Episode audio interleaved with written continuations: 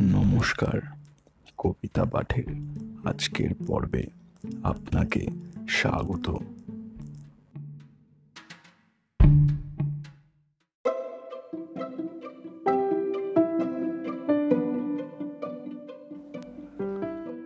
আজকে আমার নিবেদন কবি সুকুমার রায়ের কবিতা, পড়াই।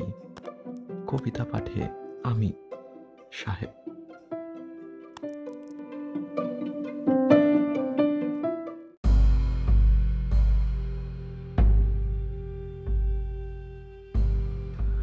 গাছের গোড়ায় গর্ত করে ব্যাং বেঁধেছেন বাসা।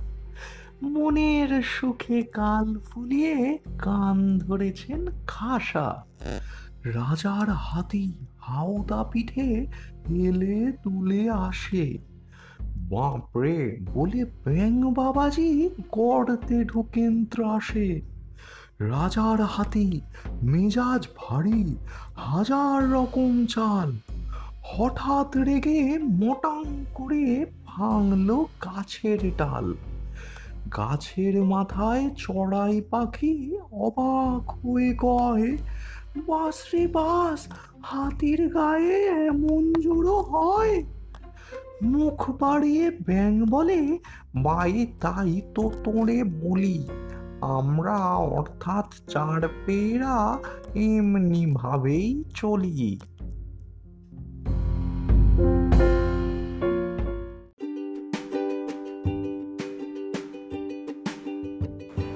শ্রোতা বন্ধুদের কাছে অনুরোধ। অবশ্যই জানিও কেমন লাগছে আমার কবিতা পাঠ। আর শেয়ার করতে কিন্তু ভুলো না। তোমার শেয়ার আমায় পৌঁছে দিতে পারে বহু মানুষের কাছে।